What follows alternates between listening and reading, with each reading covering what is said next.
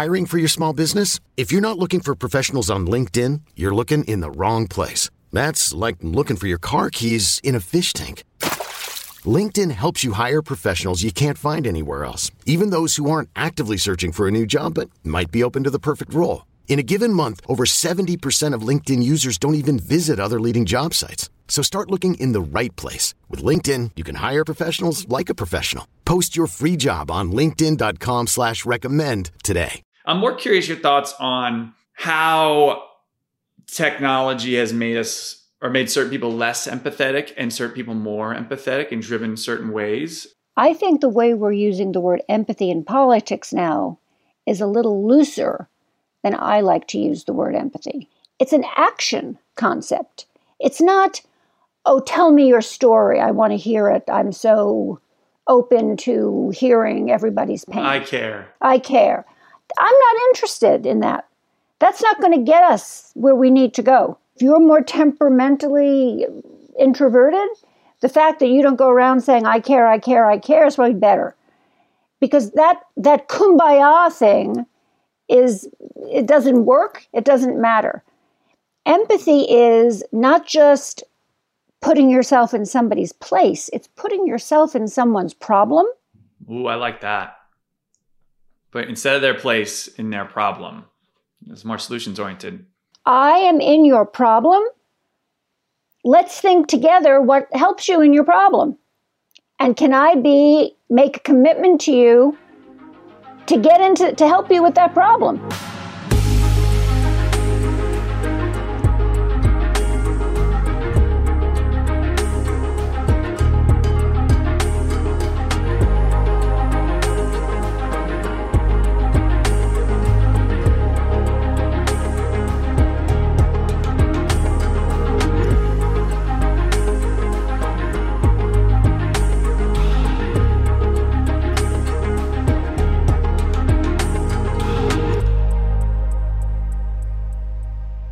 Welcome back to Yang Speaks. Today is a special episode. Today we are talking about the future of connection with an incredible guest named Sherry Turkle. Sherry has been writing about the impact on technology and humanity since before it was cool. So it's her first book on what technology is doing to human beings. uh, was written in 1984, before I was born. I don't mean to, to date you, Sherry. You are uh, just a pro though, and I think it's so telling. Um, when you've been writing about something before computers had even become personalized, before the PC existed, um, to be writing about how technology can be making us more alone. And she talks about how we can't interact with others and show empathy and understanding to others unless we show empathy and understanding of ourselves. And technology is preventing us from doing that. And it's a fascinating conversation on where we go from here as a society as tech just gets more and more integrated with us as humans. And her newest book is a memoir on understanding empathy for herself. And it's like the culmination of all this like techie humanistic work um, into a more story form. So it's pretty powerful. I learned a ton by speaking with her. Um, she's a remarkable woman. She's brilliant. I'm confident you guys are going to learn a lot too. So join me on this journey on the future of connection right now.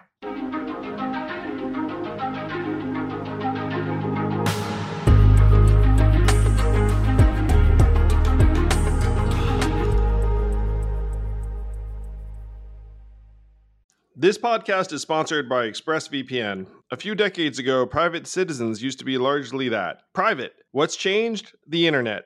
Think about everything you've browsed, searched for, watched, or tweeted. Now imagine all that data being crawled through, collected, and aggregated by third parties into a permanent public record, your record. Having your private life exposed for others to see was once something only celebrities worried about. But in an era where everyone is online, everyone is a public figure. To keep my data private when I go online, I turn to ExpressVPN. Do you know there are hundreds of data brokers out there whose sole business is to buy and sell our data? The worst part is you don't know what they're doing, you don't get to have your say. That's why I use ExpressVPN. Just hit one button and then your internet connection gets rerouted through an encrypted server. No one can see your IP address. You're completely in your own private internet. Every time I turn ExpressVPN on, I'm given a random IP address shared by other ExpressVPN customers. That makes it harder for third parties to track me and harvest my data. No matter what device you're on, you just hit one button and you get your own protected connection. So if like me you believe that your data is your business, secure yourself with the number one rated VPN on the market. Visit expressvpn.com slash yang and get three extra months for free. That's E-X-P-R-E-S-S vpn.com slash yang. Go to expressvpn.com slash yang to learn more.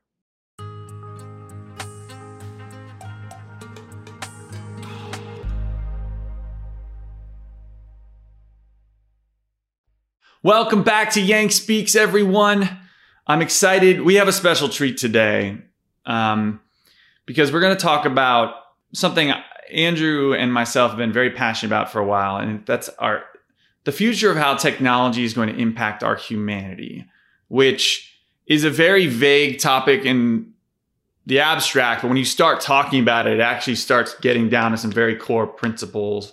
And one of the best experts out there um, that y'all have found and brought to us on this podcast is Sherry Turkle, who is the author of a number of amazing books on this topic and has just written a memoir, which is like her life's journey in actually, frankly, discovering a lot of what we're going to talk about today, called The Empathy Diaries. Um, and she's a professor professor at MIT and, and incredibly accomplished. Um, so, Sherry, welcome to the future of on Yang Speaks. Thank you for being here. I'm so happy to be here. I'm so happy to be here.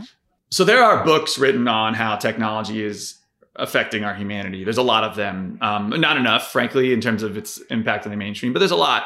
But you've been writing about this and researching this since way before it was cool. So tell us a little bit about your background, but I'm really curious on why you were passionate about this when no one else was. When everybody, like in a certain time, was like, tech is going to be awesome. They were talking about the positive. You're like, hey, this is destroying us in some ways. Like, tell, so tell us about how you got into this. Well, I fell into it. And when I fell into it, I realized I'd hit gold. I turned, I fell into it because I was given a one year um, kind of uh, postdoctoral internship at MIT. Uh, I was living in Cambridge, and MIT was interested. I had been studying psychoanalysis. I'm trained as a clinical psychologist and a, a sociologist, and I was about to begin psychoanalytic training. And um, I'd written a book on the history of psychoanalysis, and MIT uh, offered me a position where really I was I was supposed to look at artificial intelligence and cognitive science and you know think about how they were going to be hitting the culture much as you know 50 to 100 years before psychoanalysis had done the same thing. You know gotten into people's heads gotten into the popular culture. But when I came to MIT was kind of sitting in my office eavesdropping on conversations in the hallways I heard people talking about computers as mind machines that were changing the way they thought about themselves. Don't interrupt me. I need to clear my buffer. I need to reprogram myself. I need to get back to source code on my life. I mean, it was amazing the way people were using the computer really to rethink the self. And um, I thought, I'm not going to study the history of psychoanalysis anymore, fascinating though that was. I'm going to study this. I'm going to study how computers are changing the way that we think. And I went to the dean, I, you know, because already I knew that MIT would be a perfect place to study this. Surrounded by experts and research and all the things you need. Yeah. Hackers and AI people. And I said, you know, I, I want to stay. I want to be a professor here. Um, and this is what I want to study. And they said, well, you, the that's a really dumb idea because the computer is just a tool. Oh no, they told you like oh like that's a classic. My dad's an engineer and he's like what are you solving for? Um like that is, you know, like that is such a loser, you know, what a loser idea. And then yeah. I said, well, look at my, you know, I'm an empiricist. I'm not a, you know, you were talking about people who study and have ideas and pundits about humanity. I am the opposite. I am a empiricist. I interview people, I go to schools, I sit in classrooms, I go to workplaces, I go to factories, I go to businesses. I I'm listening, I'm taping, I'm talking. I said, "Well, listen to my tapes. Listen to this kid saying when you program a computer, a little piece of your mind goes into the computer's mind, it comes into your mind and you see yourself differently." Hmm. That's not the computer as a tool. That's the computer as a way to think about yourself. Yep. The computer is a tool, you're wasting your time. So I was like, okay, guys, I'm taking my chances. Um, I believe that I have found something. You're making me no promises. I, you're hiring me because you think I'm smart and you think I have good intellectual taste, but I'm doing this. And six years later, I had a book, The Second Self The Computers and the Human Spirit, which came out in 1984, which really told this story. It was the first book that told this story. And this is really before the PC is extremely popular, right? Like, it, um, the, the computer still the size of a room or whatever it is. Um, and you're seeing this then. You're seeing people cranking on the computer and it's affecting their self then in the eight, early 80s. Yes, there was the Apple II, there was the TRS 80, which you could buy at Radio Shack. There was, I mean, I was seeing the beginnings mm-hmm. of the mm-hmm. personal computer movement. No internet, you know, no. And uh, so I published this book, and it gets reviewed on the front page of the New York Times. And I'm one of Esquire magazine's, you know, 40 people who were changing the nation who were under 40. And I get fired. They fire you? Yeah, they fired me. They came up with some rule, but I, I tell this story in my memoir. For whatever, you know, I let's say it was a combination of many factors, but they mm-hmm. fired me. So I went to the I went to the provost and I said, "Look, I've written two books.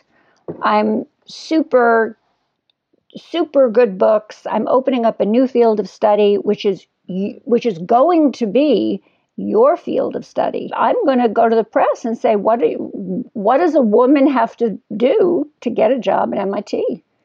And I had tenure wow. the next day. Wow, good for you. Good for me, but it was also they really didn't I mean they they assessed their best interest because they finally looked at what I was doing and I think they said we don't like this. I mean, I'm very sympathetic to them. In the book in, in this memoir, I'm very sympathetic to them because I basically say you know, who wants an in house critic? It's not so comfortable having somebody who is telling a very different version of the story. Right. So I've been a, a kind of, I don't want to say an in house critic, but I've been an in house alternative voice at MIT, really now for decades. And um, I think I've brought a lot to the conversation. You've brought so much to the conversation. Let me ask you this Has it been frustrating to you, given how popular tech got and how intertwined it now is with our lives and sense of self that this is something we don't talk about enough or we talk about in like a little like oh that's amazing and then we go back to doing exactly what we were doing. Has it shocked you that it hasn't become as mainstream um, as as you and I probably think it should be? No it hasn't shocked me in the same way that that uh, what we know about sexism what we know about racism what we know about mm-hmm uh, uh, white supremacy. Is there anyone who really didn't know about it?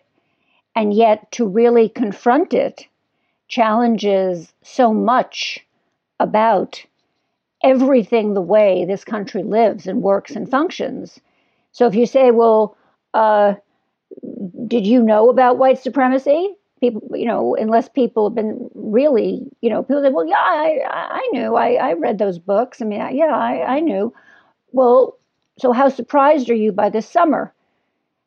Really surprised. This was a turning point. You know, well, what made it a turning point is that people were finally willing to say, Yeah, this is messed up. It yeah. goes from a turning point to a tipping point to where you're, you cannot not speak. And I think that that's really been the story of my work. In other words, I've pointed out you know, for, for 15, 20 years, I've been talking about what I call it the golden triangle of democracy, privacy, and intimacy. That if Facebook messes with your privacy, they're messing with your intimacy, they're messing with your democracy. You can't turn away from that. And yet, I've been interviewing people for 20 years who say, no, no, no, no, no, no, no. It'll be fine. They're making money. People love Facebook, whatever excuse XYZ. We're changing the world. Or, or, or they'll, or more likely, more likely, the generation that really should take it on, the younger people who should take it on as a cause, say things that are so poignant. And I, I was going to say so inane, but really they're not inane. They're poignant. They say things like, I like getting ads for the stuff I like. Mm. In other words, they, they look at it and they say, I like I, I like all this stuff being free and I like getting ads for the things that I want. Is it really so bad? In my writing, I quote a, a young woman, I think she was 14, who said, Who would care about me and my little life? When, when Mm. confronted with the fact that her data was being scraped. And now we know everybody cares about you and your little life because it's going to be bought and sold and Putting it packaged together with a whole bunch of people just like you and uh, sold to Estee Lauder or whoever the heck wants to buy it. or to bad actors who are going to Yeah. who are going to try to try to really change your voting habits. When you're dealing with something that has um, such profound such profound implications politically as what I've been studying, that where change would be so dramatic, you can't really be surprised if people don't want to look and don't want to act. You have to just keep at it. And I'm hoping and I'm optimistic now that the times will catch up with you.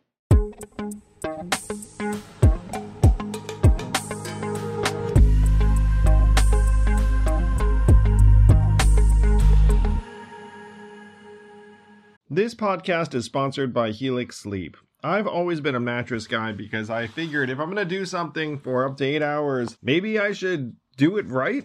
And Helix Sleep lets you do it right by sending you one of 20 unique mattresses that's tailored for you. I took the Helix Sleep quiz, takes only a couple minutes, and I was matched with a Helix Dawn mattress because I wanted something that felt firm and I sleep on my back. That mattress is exactly what I needed, but strangely enough, my kids now seek out that mattress in the house and want to sleep on it even though I did not order it with them in mind. If you have a high quality mattress, it is a game changer, a huge difference maker. Don't take my word for it. Helix has been awarded the number one mattress picked by GQ and Wired magazine. It is even recommended by multiple leading chiropractors and doctors of sleep medicine as a go to solution for improving your sleep. Helix is offering up to 30% off all mattress orders and two free pillows for our listeners. Go to helixsleep.com slash yang. That's helixsleep.com slash yang. This is their best offer yet, and it won't last long. With Helix, better sleep starts now.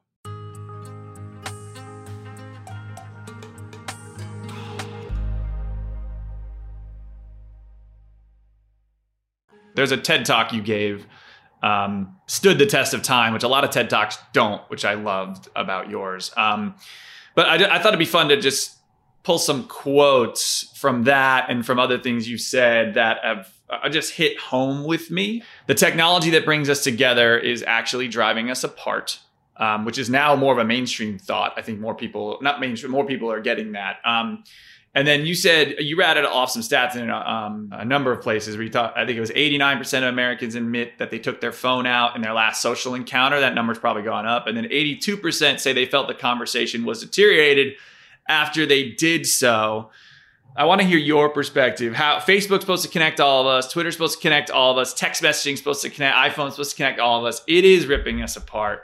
Uh, dive into that. What do you mean by that? How do you see that? I'm not a Luddite at all. I mean, you know, I'm People accuse us of that too, and we're not. I have really a lot of technology and I love it. I mean, my God, I'm just You were one of the easiest tech setups we've had as a podcast guest, for what it's worth. You knew exactly what you're doing. show me a new way to use my technology and I'm a happy woman. It's a mischaracterization of me to think of me as a Luddite. but Yeah.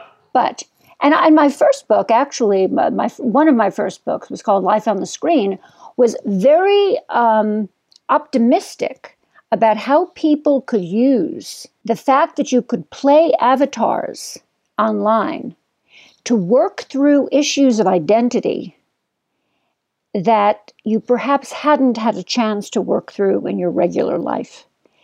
Because um, I had studied with a great psychologist and psychoanalyst named Erik Erikson, who makes the point that adolescence, the wonderful thing about adolescence is they're given a psychosocial moratorium, like a timeout when they can experiment with uh, identity.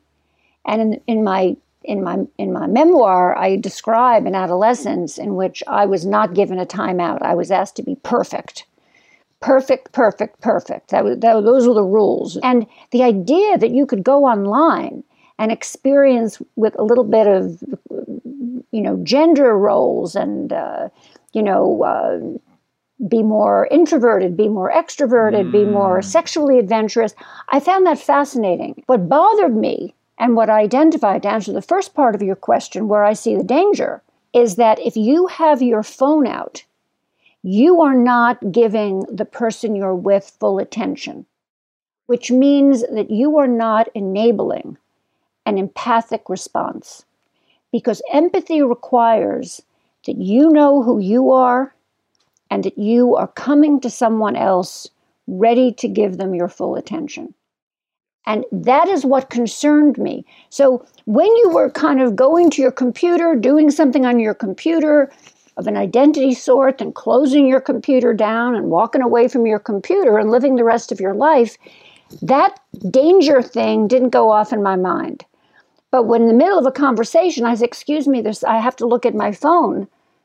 And you're feeling, Well, hold on, I've just made myself vulnerable to you. What about me? Well, what about me? then I was concerned. So that was my essential argument about. But by the time I gave that talk in 2012, it was well underway. It's on skis now. And I, I'm hoping that the pandemic kind of slows us down a little bit. That is the real danger that we undermine our capacity for empathy by undermining our capacity for solitude, first of all, which is where empathy was born. In order to be empathic with someone else, you have to be able to sit with yourself and be know who you are. If every minute you're being diverted by your phone, you never really need to do that. And so you're yeah. not good at it. You don't you look to other people to tell you who you are. So it makes you a terrible empathic partner. And so that really is where I was when I wrote that TED Talk. And the reason that it reads like it happened yesterday, there's nothing in the TED Talk that's anachronistic, is that um, we're in that same regime. I don't have a lot of natural empathy. I think Jonathan Haidt writes a lot about like certain people are like more inclined to be more empathetic, like the bleeding heart um, type. Um, I care, but uh, like it's, and I also um, suffer with um, ADHD. Um, it's not i don't have it at a severe level but um, slightly and that is so that so for someone that is not that empathetic like naturally who then maybe struggles to pay attention naturally as well you can come off as even less empathetic.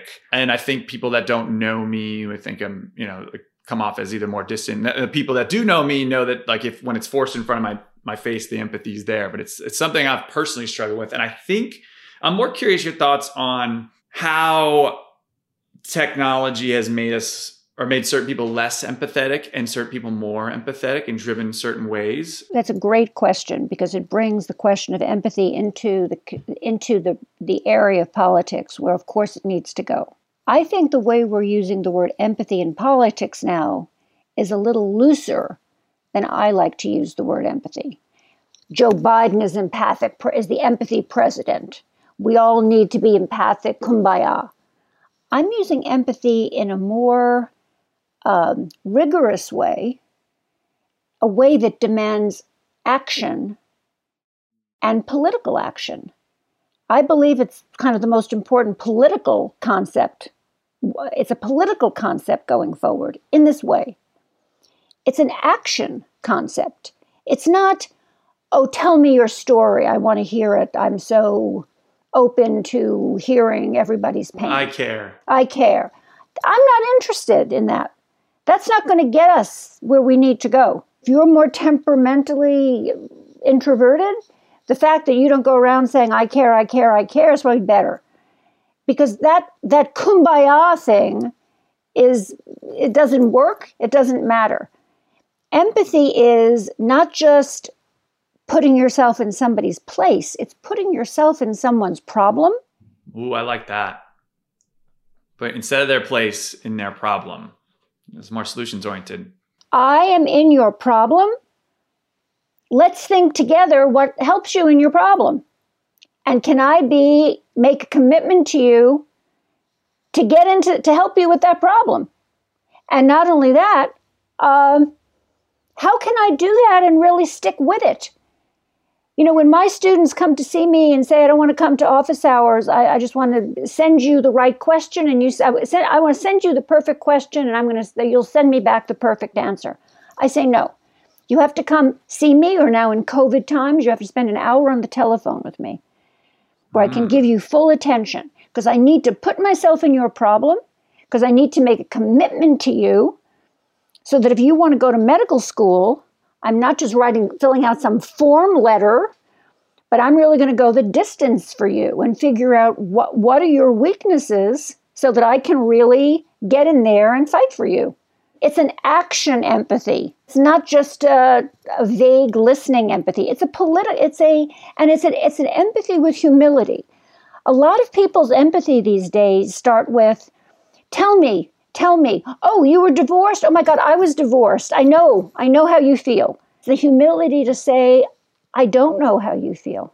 That's what I say to my students. I don't know your situation, but I'm, I'm smart and I'm a listener and I'm, I, am i I'm, I'm secure in my skin mm. and I'm going to be there mm. for hmm. you. So the left loves we I, we tend to take the empathy too far. I say we because I am a Democrat. I lean left, um, but I, I, think my favorite older example is um, is abolish ICE, which um, so for example, when in 2000s, I think it was 2017 or late 2016, maybe, uh, where we started realizing we had kids in cages at the border, and the left, rightfully so, is like empathetic, like oh my gosh, families ripped apart. Can you imagine the struggle? And like yes, that is horrific. We're the United States of America. We should not be doing this, right? And we immediately went to abolish ICE. Like we eventually, how do we solve this? It was like get rid of ICE. And the problem with that play is ICE does um, a lot of things that are not related to border security that are really great. Like uh, they are our front lines for fighting child sex trafficking in the United States, and they do a lot of like customs administration stuff that we really want. And so the empathetic side, I think a, a, lot of people get put in this bind where you're like, if you say, oh, I don't think you should abolish ICE, well, you don't have empathy for the, what about the kids in cages, right? Um, so that, the, and to your point, that is not the pro, you're not getting into tell me about solving your problem of empathy. Like, how do I really understand what our real challenge is here? And we still have the problem at the border today. Um, so I'm not saying that we've you know, it doesn't matter who's right or wrong. The problem is we've then we now have a wedge issue. Well, I think so many humanitarian, I mean, I think that part of the tragedy of our country today is that so many humanitarian problems have become political problems. It's as though if I said to you, look, one of the things that concerns me as a uh, as someone interested in technology and someone interested in the human condition is that I'm not cra- I really have the amount of writing I have done on why robots shouldn't be psychotherapists. I mean, it sort of fills a book, right? It sort, of, it sort of fills a book. Now, I have such good reasons why robots shouldn't be psychotherapists, mostly because um, they don't have human bodies. It's not that they can't simulate being asking all the right questions and won't be smart enough to ask even more right questions, but since they don't have human bodies, they, they are not afraid of death. They're not afraid of losing their children, or in the case of COVID, saying goodbye to their children on an iPad. Um, so, the, some of the concerns I've had in the past year, um, where I was afraid of death, where I thought I might have to say goodbye to my daughter, why would I talk? To, how would a robot chat that would be weird to talk to a robot about what I was really worried about because a robot that just would not be what a robot would naturally have an experience or an emotional experience with. So it just seemed obscene that I should be that I should be thinking about talking to a robot about these matters. So the point is if that became a right left issue, we're still at a point where we'd say, well, that's stupid. Why should, you know, Mitch McConnell versus Chuck Schumer be taking positions on robots? And that's how I feel about this thing at the border. it has an ad about, the children in cages. You know what? Children in cages this is a bad thing, but it's a very complicated thing because they're there for a reason. It's not that the children just show up, "Hi, I want to be in a cage." The, ch- the children, the children show up because something is happening in South and Central America that, that, that that's a, a, humanitarian, an ecological, political crisis uh, that, that that continues on no matter who's president, and that needs to be addressed. And and and yet, it's as though we tur- turned psychotherapy robots for or against into something that Republicans and Democrats had to take a position on. Instead of saying, well, that's a humanitarian question and we should discuss it every this has nothing to do with politics. This has to do with how we conceive of the human spirit. It's such a good analogy because that's not a political fight yet. I'm sure it will be 10 years from now whatever it is.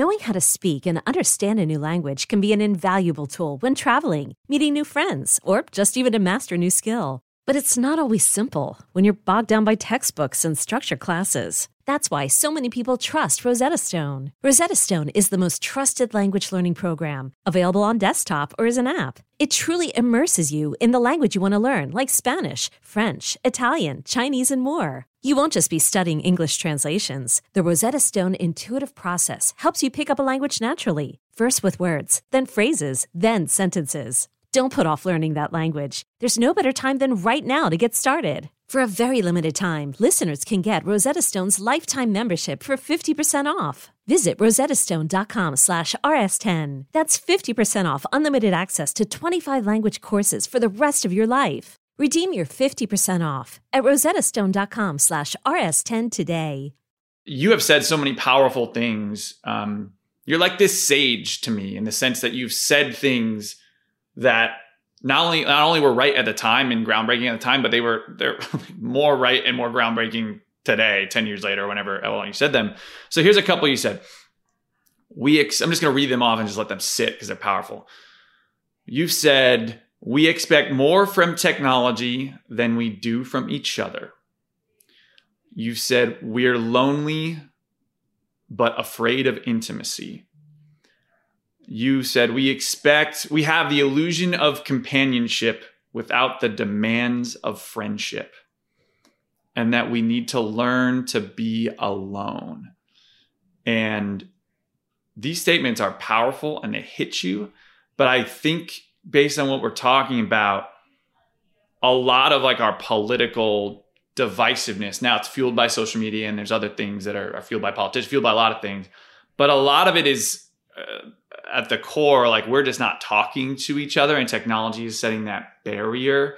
What have you seen in your research in the combination of more people to talk to, but more lonely? You know, um, and how that's affecting our ability to rationalize, debate, converse, love, that sort of thing. One man I interviewed who only want who basically wanted to do all of his business and personal life on on chat. He really likes to avoid face to face, but I, I insist on doing all of my interviews face to face. So I pointed out to him, well, you know, the conversation we was have we were having was face to face. He sort of took that in, but he he stuck to his guns and he came out with this. He says the scary thing about conversation is that it's in real time and you never know what the other person is going to say. In other words, you're vulnerable in a way that he hated.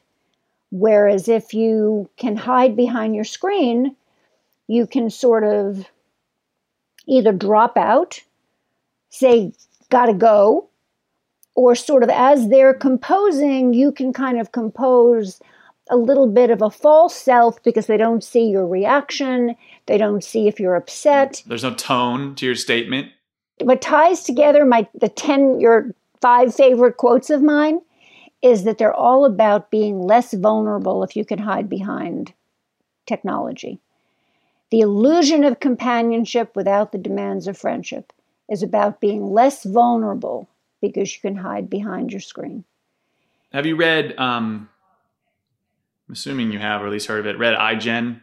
Yes. Um, it freaked me out, and Andrew made me read it before I joined the campaign to talk about just what this book talks about. And we actually had the author on the podcast a while back, um, talking about how this tech is in, is hitting our kids, and basically her one of her main theses of the book, based on the number, is that our kids are developing slower um, mentally. So, like if you're 11, you're showing the social um, basically actions of a nine year old, and you're basically two to three years behind, um, which has oddly some pro, a lot of cons, but oddly some pros, um, at least for parents in some ways, because um, they get to like spend more time with their, their, their kids, like their parents more, and things like that. Which I, I don't know, maybe there's some benefits there. My question is twofold. One, just generically, what do you think? Is, how is this affecting our children? um, and people born in society today. Like, you know, because it's getting, they're now immersed, right? Where it's babies on iPads. What is it doing to our children? And two, it's a deeper question. Does it not matter?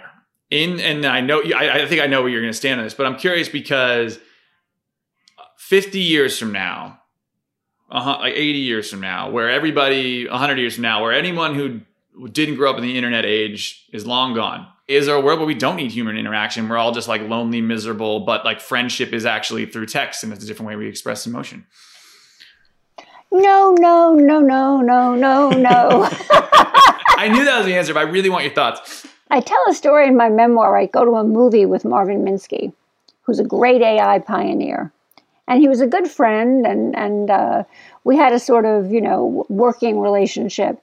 Uh, but he's really the, the greatest AI person at, at, MIT when I get there.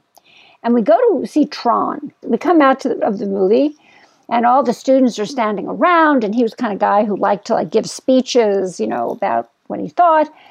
And he said, "What this movie shows is that children should see this movie, and they should never see Bambi." You said that about Tron? Yeah. And I bit. I know. I went for the bait. I was so stupid. I went for the bait. Mm I said, Every kid loves Bambi. Why can't kids love Bambi? See Bambi. I want my daughter to see Bambi. Why can't kids see Bambi? And he said, Because, much as you've said now, we're moving towards a society where our children will be raised by robots and we're all going to have implants and we're not going to need this, this kind of uh, nurturant attachment mothering. Children shouldn't learn that mothers are special. Children shouldn't learn that death is special. We're not going to die. Wow. We're going to be part robot and part this. All the things that Bambi teaches are just sentimental pap, and it's very bad for children to see it. And I remember thinking as I bought, you know, extra copies of Bambi for my daughter, so we would have them like every place we went in case they pulled Bambi. I I remember thinking, you know, um, some of these technologists, and there's this idea that technology is going to be in our relationships, and technology, every everyone will forget the importance of just having a conversation, and everybody will forget the importance of having a mother instead of a more competent robot to take care of you. I think this is not going to happen. I think that you know there's that, that people are going to re- remember and care about the, the, the, the, the good old fashioned values of human attachment because they are what makes us human.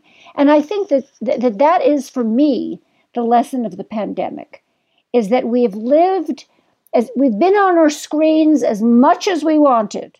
We've had the best of tech. You get your food delivered, you get your you want to zoom to London, zoom to Tunisia, you know, zoom away. But basically we have craved the embrace, the full embrace of the human. And I think we've come to crave it and, and revalue it and, and, and realize that th- there's something in our physiology that makes us better when we have it.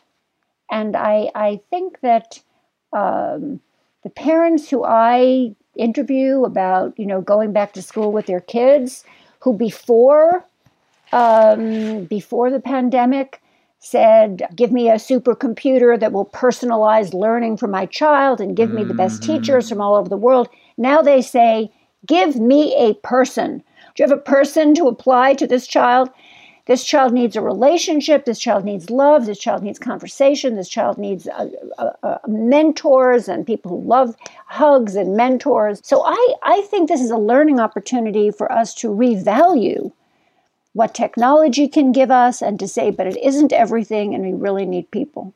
This is the great hope from the pandemic, in my opinion, is that we learned the extent of how good our tech is right now. And frankly, where it can get better. It has accelerated all almost every trend that Andrew Yang and, and, and our team ran for president on. Automation of jobs, mental health, deterioration, uh, income inequality. I mean, you go down the list.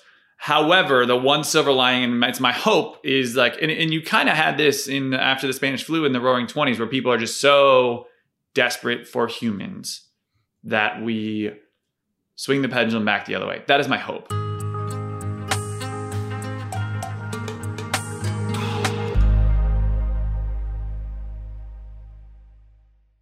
Did you see this video came out yesterday when we recorded it? So recording this on April 9th. So this came out April 8th. Uh, Elon Musk's uh, company Neuralink t- posted a video of a monkey tied to his Neuralink sensor uh, playing pong with his mind. Uh, there's a million beautiful applications of this, and probably more beautiful than than harmful for sure. Um, but my and I don't know. No one knows the timeline of this. Elon says he's going to start doing on humans in a year, and so uh, you know it's probably five to ten before it's like we work out the kinks. But then it'll accelerate, um, and maybe that's a good way to start talking about solutions. In talking about solutions, I don't think we've defined the problem. We need to define what we, as a country, both individually and for our families, then for our communities, then for the issues we care most about. Is it Me Too? Is it is it white supremacism? I mean, there, there are a host of issues. For those problems, what technology, what can we look for in technology that will be genuinely helpful?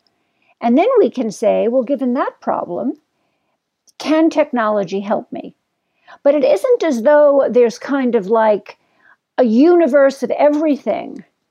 And you say, Elon, bring it, bring the monkey and his, you know, if I were paraplegic and I wanted to be thinking about how I could have a more natural way of activating dead uh, neurons in my ha- fingers, you know, to kind of reactivate dead neuron. I mean, I would be celebrating. In other words, th- there are so many Of course. applications of that. But but to say, let's just think about that, and d- does that help us? Or does technology help us? Technology, technology is not a uh, is not a solution looking for a problem. It's much better when you don't give technology the agency and you say you can do some things can you that with that technology can you help me with this and that's why i think that we have to be much more the wonderful thing for me about people with sophistication and technology coming and going into politics is that people who understand technology can now say okay technology i understand you not like that terrible you know, um, scene in Congress where people were interviewing Mark Zuckerberg and asking him about pipes, and he, I mean, it was, it was, it was obscene, Comical. comical.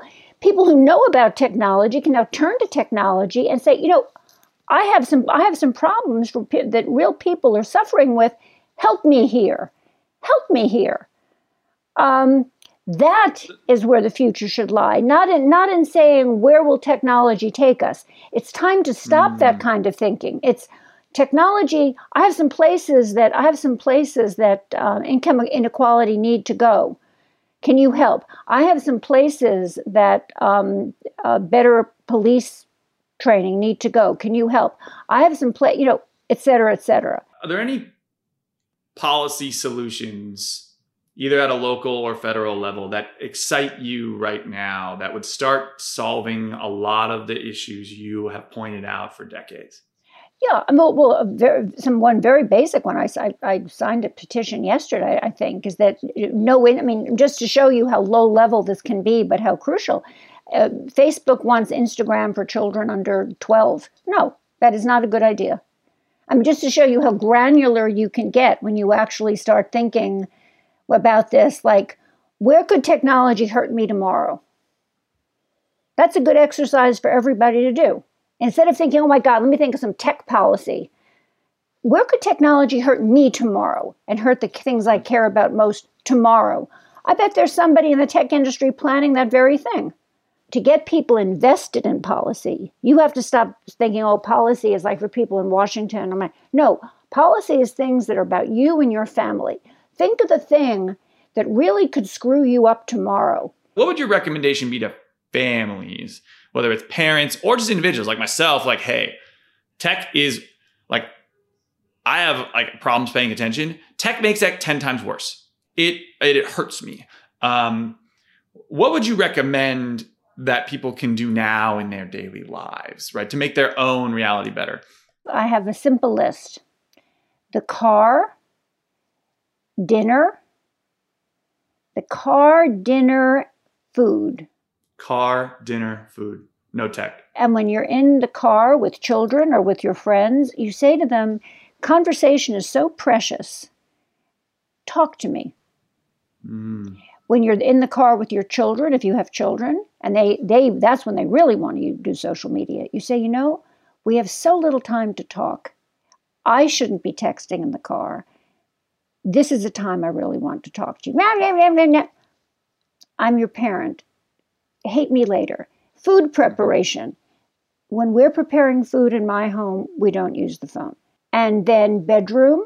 I mean, the number of couples who are who are texting while they're in bed, getting ready to be in bed, making love, have a notion of sacred space.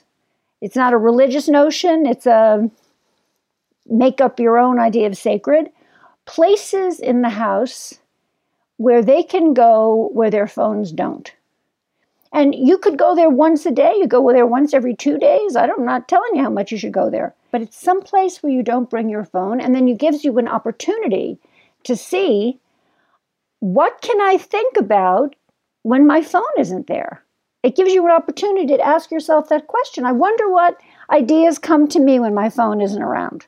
But I don't make any rules about how much television you should watch. I love television. And when I watch television with my family, we talk, we talk to the television, we make comments. That's true. Yeah. It can be really connecting. Yeah. So my girlfriend, um, she loves when we have car time. Um, now living in New York City, we don't have a car, but in the pandemic, we, we would take rent a car and take road trips. Um, and she loved it because for me with a, like slight ADD, I have something to focus on. I can focus on, and then I can still have a walking's good too. But the car, um, and you know, she's got five hours. I can't go anywhere. We have to have a deep conversation. Um, and I enjoy it because I get to know her better, and I get something. You know, you get to know yourself better when you have a good conversation. So I love that. And one of the things I love about your field and your work is, and it's been my problem with academics. And look, we need academics in general. This research and this stuff is so so so important, but there's such brilliant research out there that doesn't get connected to practice. Um, and by definition, your work has to be put into practice because it's literally you're like studying the practice. You're studying the human like execution and interaction with technology. Um, so I love that. Thank you, uh, car dinner food or car food bedroom, however you want to slice that. I'm so curious at this trajectory you've been on because you've been writing about tech and humanity and researching tech and humanity, teaching technology and humanity for you know for years and you then recently and i'm assuming this was a covid project it maybe started before but you became you wrote a memoir it's called the empathy diaries but you you wrote a completely different book um, about your own personal journey why the shift why did you go that way um, to to kind of further your your efforts and vision here? The book began, began when after I wrote my first book on computers and people, which was called The Second Self, was 1984, and I was holding on to a family secret that my the person who I said was my father was not my father. My mother didn't want anyone to know that she had been divorced and that I had a secret father. And she would never talk to me about why. She just said, "We're never going to talk about him, and you're going to wow. have, a, have a different name." And like I, I first, I mean, I used to go to one school, and I had to write my real name because it was my legal name, and then I would travel to a different neighborhood and hide my books. I was the secret agent. I was a little Jewish Brooklyn secret agent. Wow. And um, my interest in empathy began by trying to figure out why would my mother do this? The Nancy Drew of my own life. my, I publish this book. I get onto the cover of Esquire magazine. They come to write an article about me. And this very nice interviewer asks me, So I just read The Second Self. It's like super brilliant. You're super brilliant. You thank your mom who's died, you know, a million times, da da da da, but you don't say anything about your father. So who's your dad? What did he do? You know. And I behave. I'm like, Oh, I do like a diva. Like, oh no, I, I can't discuss that. I can only discuss my work. I, I, I never discuss my personal life. No, no, I, you know, mm. I behave like a super crazy person, like a super crazy person. And he walked out, and of course, in Esquire magazine, he writes about that I'm a little crazy, which was like very painful. He says something like, "Well, you know, her brand is the uh, is the thought and feeling are integrated, but if you ask her a question that asks about thought and feeling, she freaks out." It's so painful to see that stuff in writing too, even though it doesn't fully matter. It's it matters at the time. Right? I just was like, "He's right. He's right. I've been holding this family secret for for four decades." what is this? You know, what, or three decades, what is this? So I, um, I, I literally, I saw him walk out the door. I knew what was going to happen. I called up my half sister and brother. I told him the truth. I called up Milton Turkle, and who was this stepfather who I'd been lying about. I said, "I'm. It's over. You know, nothing. I haven't done anything wrong. There's nothing so horrible in my life that I need to hide it. I said, I am just free.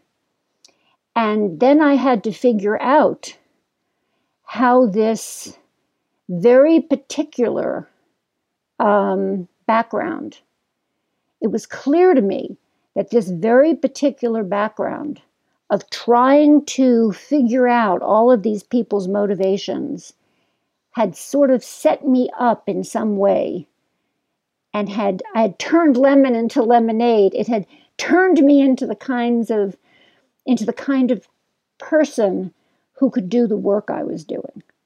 And I wanted to write that book. So I've been writing that this book since really 1984.